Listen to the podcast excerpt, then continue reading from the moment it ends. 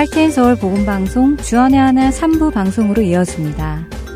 주안의 하나 3부에서는 예수님 안에 거하며 사는 삶이 어떤 것인지 함께 알아가는 프로그램 포도나무와 가지와 짧은 고전 설교를 듣는 시간 성도들에게 그리고 성경을 한 장씩 읽어 나가며 지혜를 나누는 시간인 Read the Bible이 준비되어 있습니다. 먼저 포도나무와 가지로 이어집니다.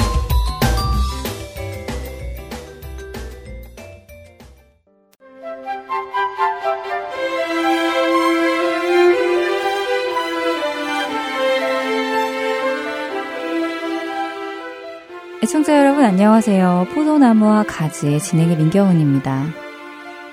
제가 중학교 1학년 때였습니다. 그때 국어 선생님은 많은 양의 숙제를 내주셨는데요.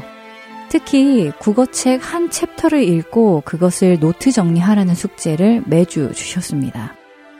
노트 정리에도 규칙이 있어서 그 규칙대로 노트를 정리했었어야 했지요. 그저 책에 있는 부분을 다시 노트로 옮겨 적는 작업이 대부분이었기 때문에 공부에는 크게 도움이 되지 않았습니다. 문맥을 파악할 수는 있었지만 책에 있는 것을 그대로 노트에 옮겨 적는데 시간이 많이 걸리는 일이었지요.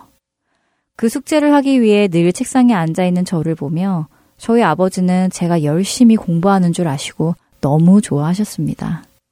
저는 속으로, 어, 아닌데, 아, 좋아하시면 안 되는데, 이건 공부가 아니고 시험 점수하고도 아무 상관없는데 하는 생각을 했었습니다. 하지만 아버지는 제가 국어를 100점 맞을 것을 기대하셨었지요. 노력과 점수가 비례한다고 생각하셨으니까요. 우리는 노력과 점수는 비례한다고 생각합니다. 노력한 만큼 점수가 나오고 시간이 들어간 만큼 점수는 높아질 거라고 예상하지요. 책을 많이 읽고 많이 공부하면 그만큼 점수가 올라간다는 것. 상식처럼 느껴지지 않나요? 그렇게 중고등학교 때에는 엉덩이 힘으로 대학에 들어간다는 말이 있듯이 공부를 많이 해야 성적이 오르고 성적이 오르면 좋은 대학에 들어갈 수 있다라는 공식이 우리 안에 있습니다. 그런데 신앙도 그럴까요? 사실 신앙도 그럴 것이라고 저는 생각했었습니다. 그래서 신앙생활을 시작할 때도 똑같이 적용을 했었지요. 심지어 저는 신앙생활을 늦게 시작한 터라 늦게 한 만큼 빨리 어느 수준까지 올라가고자 해서 성경 공부와 성경 읽기를 정말 열심히 했었습니다. 특별히 이곳 할텐서울 복음방송의 핸즈 찬양팀의 멤버로 섬기기 시작하며 같이 사역하는 청년들 사이에서 저는 정말 초신자, 아무것도 모르는 새신자였지요. 그래서 그들의 수준과 맞추어야 한다는 생각에 성경도 부지런히 읽어 지식을 습득하려고 했고 신앙서적 역시 많이 읽었습니다. 한 달에 다섯 여섯 권 정도 읽었었지요. 그렇게 열심히 했던 이유에는 물론 하나님을 알고 싶기도 했지만 성경을 빨리 읽고 많이 공부를 하면 금방 성숙해질 줄 알았지요. 마치 3년 동안 공부해야 패스하는 시험을 1년 만에 공부를 마치고 패스하고 싶은 그런 마음이었을까요? 어쨌든 무조건 많이, 빨리, 집중해서 보면 하나님에 대한 지식도 늘고 저의 믿음도 커지고 신앙의 성숙도도 높아질 줄 알았습니다. 그리고 그렇게 어느 정도 공부를 해놓은 뒤에는 더 이상 공부를 안 해도 될 줄 알았지요. 하지만 저의 이런 철없는 착각은 5년 정도가 지난 후부터 깨어지기 시작했습니다. 어디서 깨어졌을까요? 그것은 제가 아무리 많은 성경 지식을 습득한다고 하더라도 이웃과 형제를 사랑하기가 쉽지 않다는 것을 느끼기 시작하면서입니다. 또한 성경 속 다윗 이야기, 다니엘 이야기를 아무리 잘 알고 있어도 하나님의 선하심을 불신할 때도 있는 저의 모습을 보면서 깨어졌지요. 성경을 아무리 읽어도 여전히 제 안에는 탐심과 돈을 사랑함과 나를 사랑함이 사라지지 않았습니다. 성경 이야기는 많이 외우고 자주 풀어보면 성적이 오르는 영어나 수학과 같은 과목이 아니었습니다. 지식만을 놓고 볼 때면 오히려 성경 지식이 많은 사람들이 독단이나 교만에 빠질 위험도 있음을 알게 되었지요.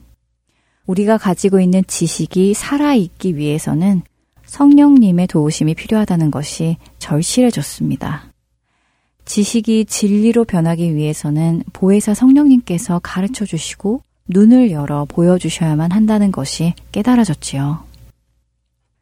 지난 시간 우리는 보혜사는 곁에 바짝 붙어 있는 이라는 파라라는 단어와 결정하다라는 의미의 칼라오라는 단어의 합성어로 바로 곁에서 올바른 결정을 하도록 돕는 존재라는 것을 의미한다고 나누었습니다. 여전히 육신의 일, 세상의 일에 집중하며 사는 우리는 스스로 선한 것, 거룩한 것을 선택할 수 없기에 성령의 도우심으로 선한 결단, 거룩한 결단을 하며 살아가야 한다고 나누었는데요. 우리 곁에서 우리가 올바른 결정을 할 수 있도록 돕기 위해서는 성령님이 필요합니다. 그리고 또 성령님께서는 무슨 일을 우리에게 해주실까요? 그는 진리의 영이라 세상은 능히 그를 받지 못하나니 이는 그를 보지도 못하고 알지도 못함이라. 그러나 너희는 그를 안하니 그는 너희와 함께 거하시며 또 너희 속에 계시겠습니다. 내가 너희를 고아와 같이 버려두지 아니하고 너희에게로 오리라. 요한복음 14장 17절과 18절의 말씀입니다. 찬양 한 곡 듣고 계속해서 말씀 나누겠습니다.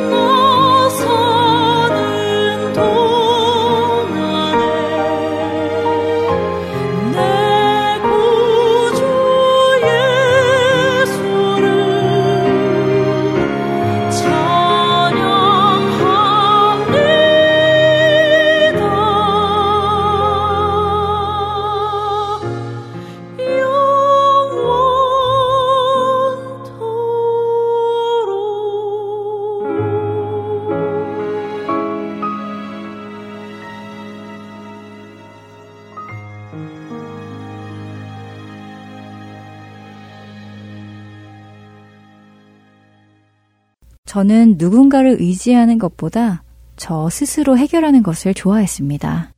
누군가에게 아쉬운 소리 하기 싫어서 저의 능력을 키우려고 하거나 제가 할 수 있는 모든 것을 해보려고 하는 타입이었지요.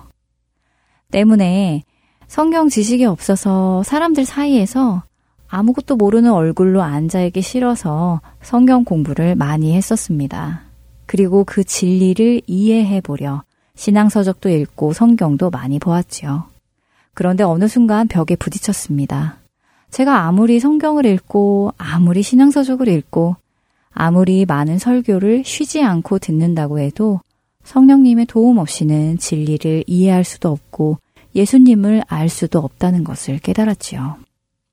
성경을 아는 지혜, 예수님을 아는 지혜는 오직 성령님을 통해서만 온다는 것입니다. 그렇기 때문에 성령님을 진리의 영이라고 부르는 것 같습니다. 육의 지식으로는 절대 깨달을 수 없는 진리를 깨닫게 해주시는 진리의 영이신 것이지요. 다시 한번 요한복음 14장 말씀을 읽어드리겠습니다. 그는 진리의 영이라 세상은 능히 그를 받지 못하나니 이는 그를 보지도 못하고 알지도 못함이라. 그러나 너희는 그를 안하니 그는 너희와 함께 거하시며 또 너희 속에 계시겠습니다. 내가 너희를 고아와 같이 버려두지 아니하고 너희에게로 오리라. 요한복음 14장 17절과 18절의 말씀입니다. 진리의 영은 세상을 받지 못한다고 하시지요. 솔직히 세상에는 지식도 많고 지혜도 많고 IQ 높은 사람도 많이 있습니다. 하지만 그들은 성령님을 보지도 못하고 알지도 못한다고 하지요. 반대로 영의 사람인 성도들은 성령님을 알고 성령님이 우리 안에 함께 거하며 우리 속에 계신다고 성경은 말씀하십니다. 그렇기 때문에 우리가 아무리 많은 성경 지식이 있다고 해도 진리에 도달할 수 없는 것은 성령님의 도우심이 없기 때문입니다. 성령님이 우리 안에 계셔야 우리가 진리의 말씀을 보고 지혜를 깨달을 수 있는데요. 이렇게 우리가 진리의 영을 통해 성경을 읽고 기도할 때 하나님과 연합의 관계 속에 들어갈 수 있습니다. 함께하는 연합의 관계 속에 들어갔기 때문에 하나님께 직접 나아갈 수 있고 그 연합의 관계 속에서 기도를 하니 하나님과 더 깊은 교제를 나눌 수 있는 것이지요. 또한 성령님이 우리 안에 거하심으로 인해 우리는 우리 안에는 없던 사랑의 성품을 배우고 그 성품이 나타나기 시작합니다. 그분의 인도하심을 따라 사랑하는 방법을 배울 수 있고 서로 돕는 것을 배울 수 있지요. 예수님은 요한복음 14장 26절에서 이렇게 약속해 주십니다. 보혜사, 곧 아버지께서 내 이름으로 보내실 성령, 그가 너희에게 모든 것을 가르치고 내가 너희에게 말한 모든 것을 생각나게 하리라. 우리에게 진리를 가르쳐 주시는 분, 예수님의 말씀이 생각나게 하시고 이해하게 하시는 분, 그분이 성령 하나님이십니다. 사실 예수님의 제자들은 예수님과 3년 동안이나 함께 동거동락을 했으면서도 예수님께서 가르쳐 주신 말씀들, 예수님께서 반복해서 해주신 말씀들을 잘 이해하지 못했지요.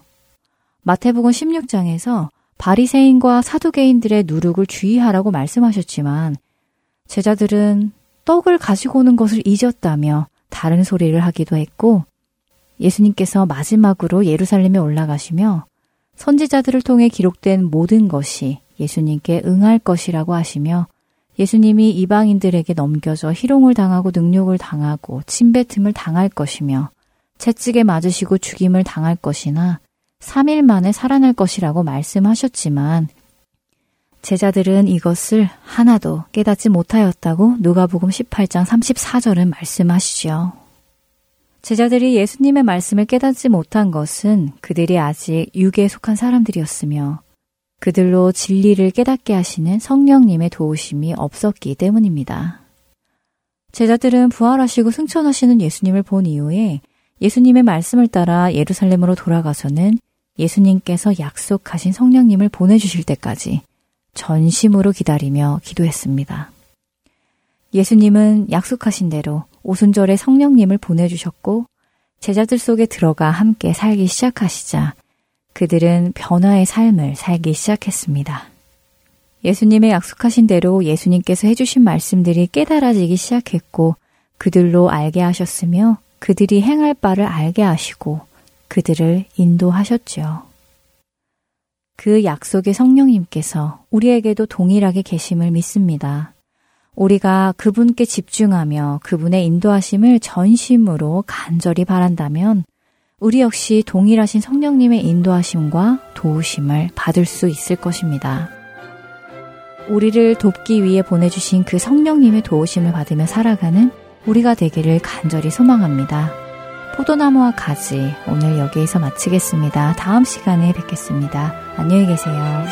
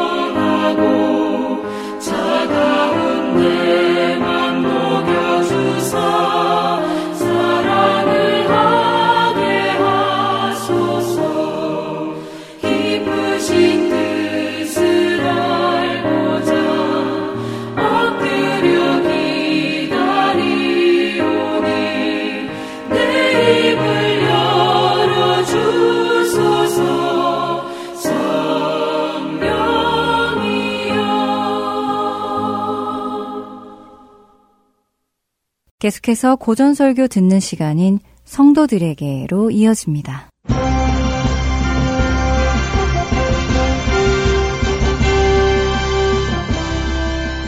여러분 안녕하세요. 성도들에게 진행의 권혁준입니다. 오늘은 1634년에 태어나 1668년 34살의 나이로 소천한 영국의 위대한 청교도 목사 조셉 얼라인의 설교 일부를 읽어 드립니다. 진정으로 회심한 사람은 자기에게는 오직 삼위일체 하나님만 계시면 그것으로 충분하고 오직 그것만을 자신의 영원한 복으로 여깁니다. 하나님을 자신의 분기시자 최고의 선, 즉 가장 좋은 것으로 여기고서 다른 모든 것들보다도 하나님께 진심으로 자신의 마음을 두기 전에는 사람은 결코 진정으로 거룩해질 수 없습니다. 참된 성도들의 마음에서는 다음과 같은 고백들이 마치 숨을 쉬듯이 자연스럽게 흘러나옵니다. 여호와는 나의 분기시시니 내 영혼이 여호와를 자랑하리니 나의 영혼이 잠잠히 하나님만 바라며 오직 그만이 나의 반석이시요 나의 구원이시요 나의 요새이시니 내 힘의 반석과 피난처도 하나님께 있도다. 여러분 자신이 회심한 사람인지 아닌지를 분명히 알고 싶습니까? 그렇다면 여러분의 영혼과 여러분 안에 있는 모든 것을 다 집중해서 지금부터 드리는 말에 귀를 기울여 보시기를 바랍니다. 당신은 하나님을 당신의 행복으로 여겨왔습니까? 당신의 마음이 갈망하는 것은 무엇입니까? 당신을 가장 만족시켜주는 것은 무엇입니까? 그리고 이제 아브라함처럼 당신의 눈을 들어서 동서남북을 둘러보십시오. 이것이라면 당신이 정말 행복하겠다고 생각이 드는 그런 것이 있습니까? 그것이 무엇입니까? 하나님께서 솔로몬에게 그러셨던 것처럼 당신에게도 선택권을 주시거나 아하수에로 왕이 에스더에게 그랬던 것처럼 그대의 소청이 무엇이뇨? 곧 허락하겠노라. 그대의 요구가 무엇이뇨라고 물으신다면 당신은 하나님께 무엇을 구하겠습니까? 쾌락의 동산으로 가서 거기에 피어 있는 온갖 향기로운 꽃들을 딸 수 있다면 그것으로 만족하겠습니까? 재물의 신인 만몬의 보물창고로 가서 당신이 원하는 만큼 금은 보화를 가져올 수 있다면 그것으로 만족하겠습니까? 아주 유명한 사람이 되어서 인류 역사상 가장 위대한 인물들 중에 하나로 기억될 수 있다면 그것으로 만족하겠습니까? 이런 것들 중에서 하나 또는 전부가 당신에게 이루어진다면 당신은 충분히 만족할 수 있고 당신 자신을 행복한 사람으로 여길 수 있습니까? 당신이 정말 이런 것들로 만족하고 진정으로 행복해 할 수 있다면 당신은 육체 욕심을 따라 살아가는 육신적인 사람이고 회심하지 않은 사람임에 틀림없습니다. 반면에 당신이 이런 것들로 만족할 수도 없고 진정으로 행복해 할 수도 없다면 이제 당신은 이런 것들을 넘어서 더 앞으로 나아가 하나님께 속한 놀라운 것들로 가득한 은혜의 바닷속으로 뛰어들고 하나님의 권능 아래 피하며 모든 것이 헤아릴 수 없이 풍성하고 차고 넘치는 하나님의 저 깊은 곳으로 들어가야 합니다. 당신이 그렇게 해서 들어간 곳이 당신에게 아주 편안하고 기쁜 곳으로 느껴집니까? 나는 이곳이 너무 좋으니 여기에 장막을 치고 살다가 죽으리라는 마음이 절로 드십니까? 그렇다면 하나님과 당신은 사이가 좋은 것이 분명합니다. 당신은 정말 행복한 사람이고 당신이 이 땅에 태어난 것은 축복입니다. 당신은 주 하나님을 당신의 하나님으로 받아들여 섬기고 있는 사람이기 때문에 행복할 수밖에 없습니다. 왜냐하면 사람을 진정으로 행복하게 만드실 수 있으신 분은 오직 하나님뿐이기 때문입니다. 제대로 회심하지 않은 사람은 절대로 하나님 안에서 안식할 수 없습니다.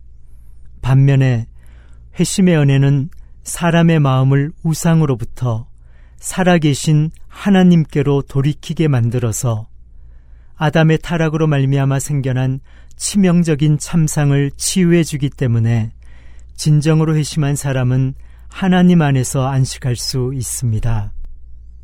이제 그의 영혼은 시몬 베드로가 요한복음 6장 68절에서 그랬듯이 주여 영생의 말씀이 죽게 있사오니 우리가 누구에게로 가오리이까? 라고 말할 수 있습니다. 이렇게 고백하는 가운데 영생의 말씀이 있는 곳에 자리를 잡고 거기에 눌러 앉습니다.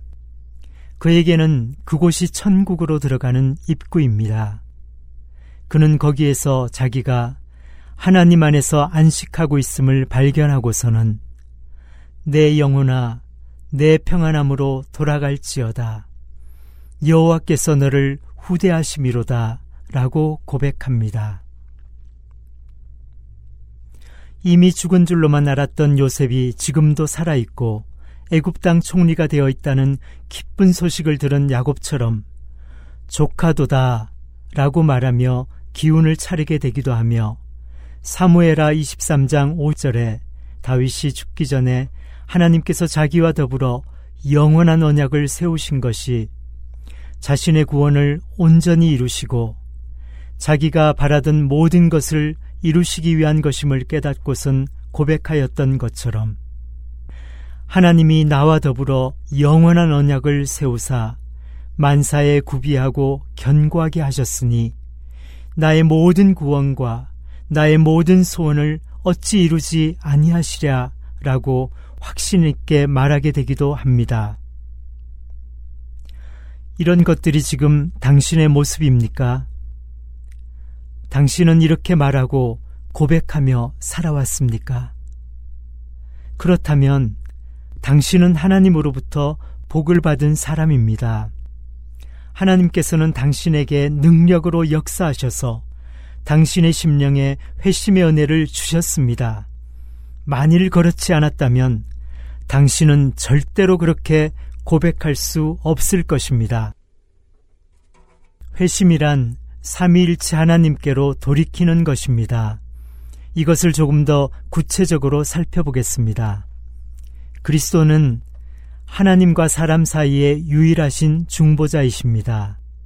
그리스도께서 하시는 일은 우리를 하나님께 데려다 주시는 것입니다. 그리스도는 우리로 하여금 아버지 하나님께로 갈 수 있게 해주는 유일한 길이시고 끝도 없이 펼쳐진 망망대에서 살아남기 위해서 우리가 붙잡을 수 있는 유일한 널판지이시며 우리로 하여금 천국으로 들어가게 해줄 수 있는 유일한 문이십니다. 회심은 사람의 영혼을 그리스도께로 데려다 주어서 그리스도만이 자신을 살 수 있게 해주시는 유일한 생명줄이자 유일한 길, 하늘 아래에서 하나님이 주신 유일한 이름이라는 것을 시인하게 만듭니다. 따라서 회심한 사람은 그리스도가 아닌 다른 어떤 존재나 대상에게서 구원을 찾지 않고 자기 자신을 오직 그리스도께 내어 맡깁니다. 자신의 죄를 깨달은 죄인은 이렇게 말합니다. 나는 그리스도께 나의 모든 것을 걸겠습니다. 그렇게 해서 내가 망하게 된다면 나는 기꺼이 망하겠습니다. 내가 죽더라도 그리스도 앞에서 죽겠습니다. 그러나 주님께서 안타까워하시는 눈으로 나를 보시는 가운데 내가 죽어가는 길은 없게 해주십시오. 그러니 그런 일이 없도록 내가 주님을 떠나거나 주님을 따르다가 돌아서는 일은 절대로 없게 해주시기를 간청합니다. 내 자신을 이미 주님께 내어 맡겨드렸사오니 주께서 나를 죽이신다고 해도 나는 죽어 계신 이곳에서 한 발짝도 떠나지 않을 것입니다. 라고요. 회심한 영혼은 이렇게 그리스도께 자기 자신을 맡겨드린 채로 오직 그리스도만을 필사적으로 붙들며 거기에서 단 한 걸음도 떠나고자 하지 않습니다. 회심하기 전에는 그리스도는 안중에도 없었고 자신의 농장과 친구들과 세상의 즐거움들만이 소중했습니다. 하지만 이제 그에게 그리스도는 없어서는 안 되는 양식, 곧 죽지 않고 살기 위해서 반드시 있어야 하는 일용할 양식이 되었고 그의 심령의 생명이 되었으며 그의 삶 전체를 지탱해주는 지지대가 되었습니다. 이제 그가 바라는 소원은 그리스도께서 자기 안에서 존귀하게 되시고 높임을 받으시게 되는 것입니다. 회심하기 전에는 그리스도를 사모하는 사람을 보면 아가서에서 예루살렘의 딸들이 그리스도를 애타게 찾는 신부에게 그랬던 것처럼 너의 사랑하는 자가 남의 사랑하는 자보다 나은 것이 무엇인가? 라고 속으로 말하며 빈정거렸습니다. 그리스도 안에 머무는 것보다는 친구들과 어울려서 즐겁게 놀고 악한 놀이들을 하고 세상적인 쾌락들을 즐기는 것이 훨씬 더 달콤하고 좋았습니다. 종교라는 것은 사람들이 현실이 고달프니까 위안거리 삼아 머릿속에서 허구적인 세계를 만들어내어 그 속으로 들어가서 즐기는 것이라고 생각했습니다. 그러나 이제는 자기가 살아가는 것이 아니라 자기 안에서 그리스도께서 사시는 것이라고 선언하고서는 무엇이든지 내게 유익하던 것을 내가 그리스도를 위하여 다 해로 여길 뿐더러 또한 모든 것을 해로 여김은 내 주 그리스도를 아는 지식이 가장 고상하기 때문이라 내가 그를 위하여 모든 것을 잃어버리고 배설물로 여김은 그리스도를 얻고 그 안에서 발견되려 함이라 라고 말합니다. 진정으로 회심한 사람은 그리스도의 모든 것을 받아들입니다. 그는 단지 품삯만이 아니라 그리스도의 일도 좋아하고 그리스도께서 주시는 은택들만이 아니라 그리스도께서 메워주시는 무거운 짐도 좋아합니다. 단지 자기에게 주어질 몫을 생각하고서 곡식을 밟는 것만을 좋아하는 것이 아니라 멍에를 메고서 힘들게 바디랑을 가는 것도 좋아합니다. 그리스도의 십자가를 지는 것, 곧 그리스도께서 명하신 것들을 행하는 것을 마다하지 않습니다. 제대로 회심하지 않은 사람은 그리스도를 반쪽만 받아들입니다. 그는 그리스도께서 자기에게 주시는 구원은 좋아하지만 거룩하게 살아야 한다는 명령은 좋아하지 않습니다. 그리스도를 믿는 자들에게 주어지는 특권들은 좋아하지만 그리스도의 인격을 닮아가는 것은 좋아하지 않습니다.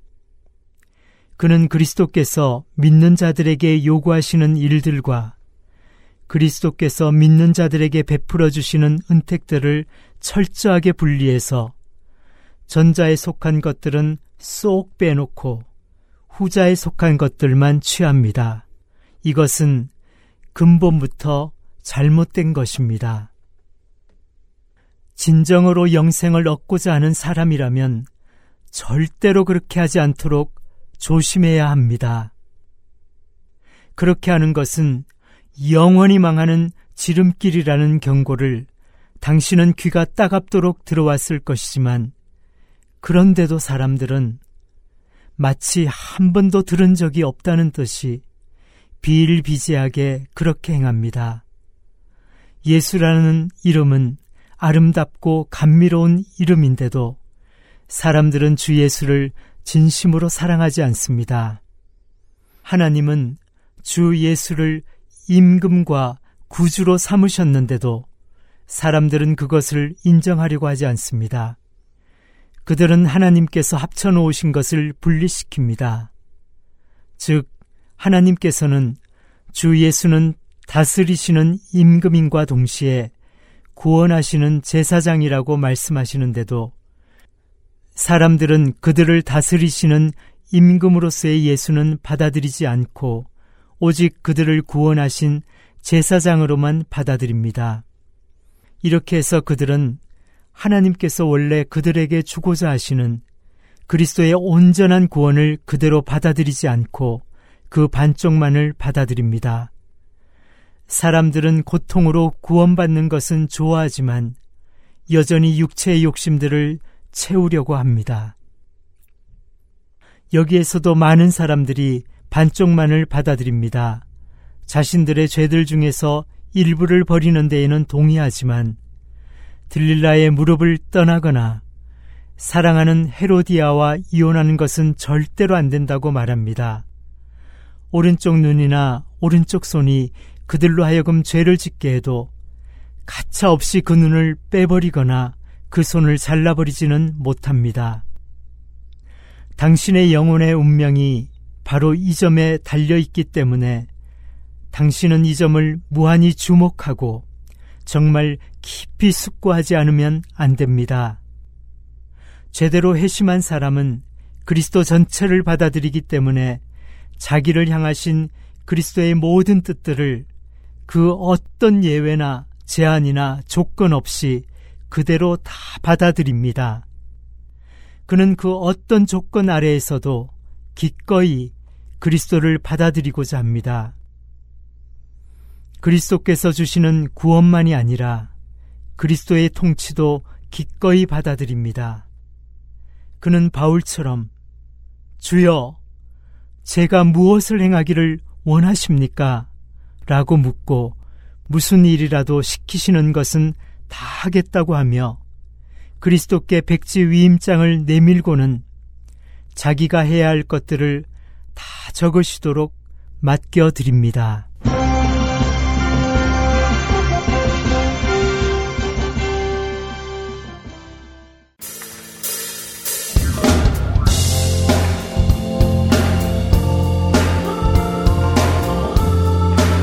만왕의 왕 주님을 높여드립시다.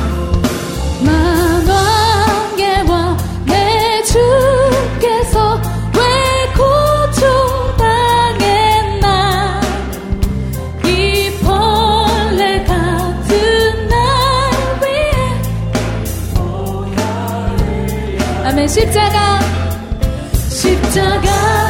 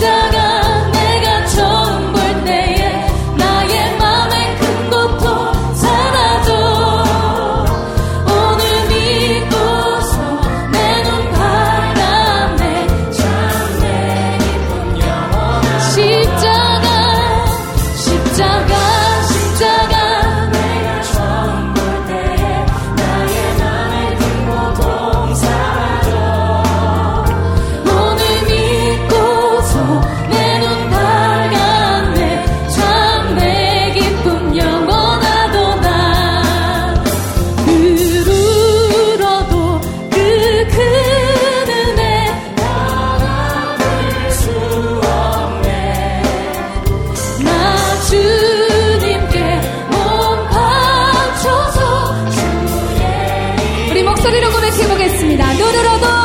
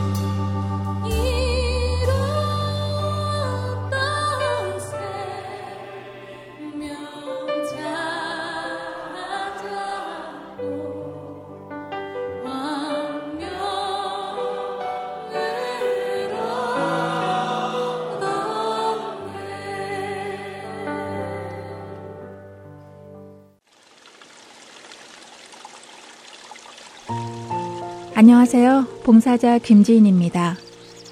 매주 금요일마다 CD를 각 지역으로 배송해 드리는데요. 최근 CD를 받지 못하는 분, 파손된 CD를 받으신 분들이 많다는 소식을 들었습니다. 매주 만들어지는 CD에는 많은 분들의 정성이 담겨져 있고 예수 그리스도의 복음이 담겨져 있습니다. CD가 잘 전달되지 않을 때에 저희 또한 마음이 너무 아픈데요. 혹시 CD를 받지 못하셨거나 부서진 CD를 받으셨을 때에는 저희에게 연락 주시기 바랍니다. 사무실 전화번호 602-866-8999입니다.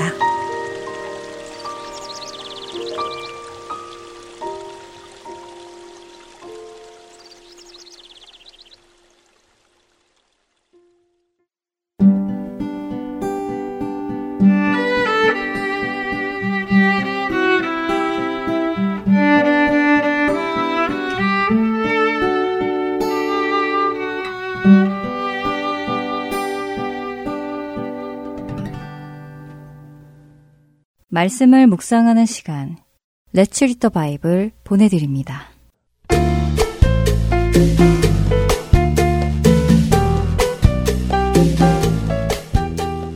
애청자 여러분 안녕하세요. Let's Read the Bible 진행의 유민입니다. 내가 마음을 다해 도와준 사람이 후에 나를 무시하며 나를 비방한다면 여러분은 어떤 생각이 드실 것 같으세요? 배신감과 함께 마음이 많이 괴로울 것입니다. 여러분은 그런 배은망덕한 사람을 용서하실 수 있나요? 그런 사람을 여전히 사랑하실 수 있으신지요? 고린도 교회는 사도 바울과 신라 그리고 디모데가 고린도 지역에 머물며 생겨난 교회입니다. 사도 바울은 그곳에서 1년 반이나 되는 시간을 보내며 그들을 교육시켰지요. 그리고는 그곳을 떠났습니다. 고린도전서 1장을 나눌 때 우리는 고린도 교회의 성도들 안에는 여러 파벌이 생겨났음을 나누었습니다. 어떤 사도, 어떤 사역자로부터 세례를 받았다 하는 것을 두고 누가 더 권위가 있는지 다투었지요.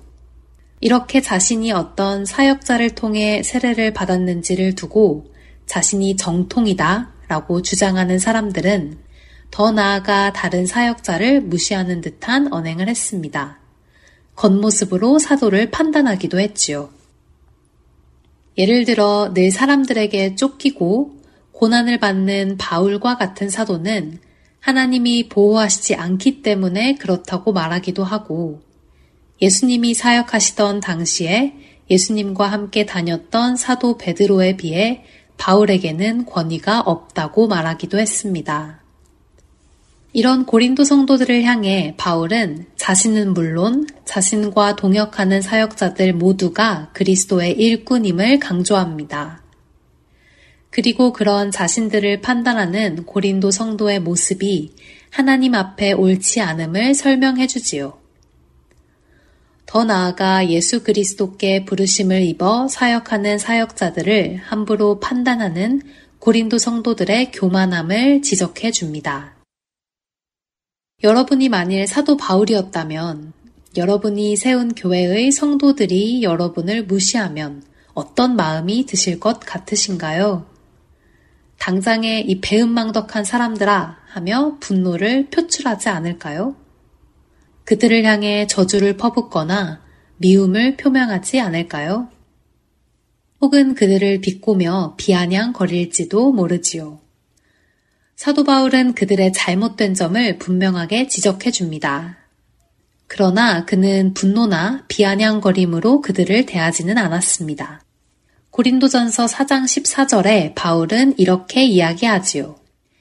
내가 너희를 부끄럽게 하려고 이것을 쓰는 것이 아니라 오직 너희를 내 사랑하는 자녀같이 권하려 하는 것이라. 바울은 그들에게 배신감을 느낄 수도 있었고 분노도 느낄 수 있었습니다. 그럼에도 불구하고 여전히 그들을 사랑하며 자신의 전도로 인해 태어난 주 안에서의 자녀로 대하고 있지요. 우리의 모습은 어떤 모습인지 점검해 보기 원합니다. 내게 조금 지식이 생겼다고 해서 남을 함부로 판단하는 사람은 아닌지, 나에게 도움을 주었던 사람의 희생을 잊어버리고 그 사람을 무시하지는 않는지, 비록 마음이 아프고 섭섭한 감정이 있다 하더라도 사랑의 마음으로 그들을 대하는 우리가 되기를 바랍니다. Let's read the Bible 고린도 전서 4장 1절에서 21절까지의 말씀을 읽겠습니다. 사람이 마땅히 우리를 그리스도의 일꾼이요 하나님의 비밀을 맡은 자로 여길지어다. 그리고 맡은 자들에게 구할 것은 충성이니라. 너희에게나 다른 사람에게나 판단받는 것이 내게는 매우 작은 일이라 나도 나를 판단하지 아니하노니 내가 자책할 아무것도 깨닫지 못하나 이로 말미암아 의롭다 함을 얻지 못하노라. 다만 나를 심판하실 이는 주시니라. 그러므로 때가 이르기 전 곧 주께서 오시기까지 아무것도 판단하지 말라 그가 어둠에 감추인 것들을 드러내고 마음의 뜻을 나타내시리니 그때에 각 사람에게 하나님으로부터 칭찬이 있으리라. 형제들아, 내가 너희를 위하여 이 일에 나와 아볼로를 들어서 본을 보였으니 이는 너희로 하여금 기록된 말씀 밖으로 넘어가지 말라 한 것을 우리에게서 배워 서로 대적하여 교만한 마음을 가지지 말게 하려 함이라. 누가 너를 남달리 구별하였느냐? 내게 있는 것 중에 받지 아니한 것이 무엇이냐? 내가 받았은즉 어찌하여 받지 아니한 것 같이 자랑하느냐? 너희가 이미 배 부르며 이미 풍성하며 우리 없이도 왕이 되었도다. 우리가 너희와 함께 왕 노릇하기 위하여 참으로 너희가 왕이 되기를 원하노라. 내가 생각하건대 하나님이 사도인 우리를 죽이기로 작정된 자 같이 끄트머리에 두셨음에 우리는 세계 곧 천사와 사람에게 구경거리가 되었노라. 우리는 그리스도 때문에 어리석으나 너희는 그리스도 안에서 지혜롭고 우리는 약하나 너희는 강하고 너희는 존귀하나 우리는 비천하여 바로 이 시각까지 우리가 줄이고 목마르며 헐벗고 매맞으며 정처가 없고 또 수고하여 친히 손으로 일을 하며 모욕을 당한 즉 축복하고 박해를 받은 즉 참고 비방을 받은 즉 권면하니 우리가 지금까지 세상의 더러운 것과 만물의 찌꺼기 같이 되었도다. 내가 너희를 부끄럽게 하려고 이것을 쓰는 것이 아니라 오직 너희를 내 사랑하는 자녀같이 권하려 하는 것이라. 그리스도 안에서 일만 스승이 있으되 아버지는 많지 아니하니 그리스도 예수 안에서 내가 복음으로써 너희를 낳았음이라. 그러므로 내가 너희에게 권하노니 너희는 나를 본받는 자가 되라. 이로 말미암아 내가 주 안에서 내 사랑하고 신실한 아들 디모데를 너희에게 보내었으니 그가 너희로 하여금 그리스도 예수 안에서 나의 행사 곧 내가 각처 각 교회에서 가르치는 것을 생각나게 하리라. 어떤 이들은 내가 너희에게 나아가지 아니할 것 같이 스스로 교만하여졌으나 주께서 허락하시면 내가 너희에게 속히 나아가서 교만한 자들의 말이 아니라 오직 그 능력을 알아보겠으니 하나님의 나라는 말에 있지 아니하고 오직 능력에 있음이라. 너희가 무엇을 원하느냐? 내가 매를 가지고 너희에게 나아가랴. 사랑과 온유한 마음으로 나아가랴. Let's read the Bible. 고린도전서 4장 1절에서 21절까지의 말씀을 읽었습니다.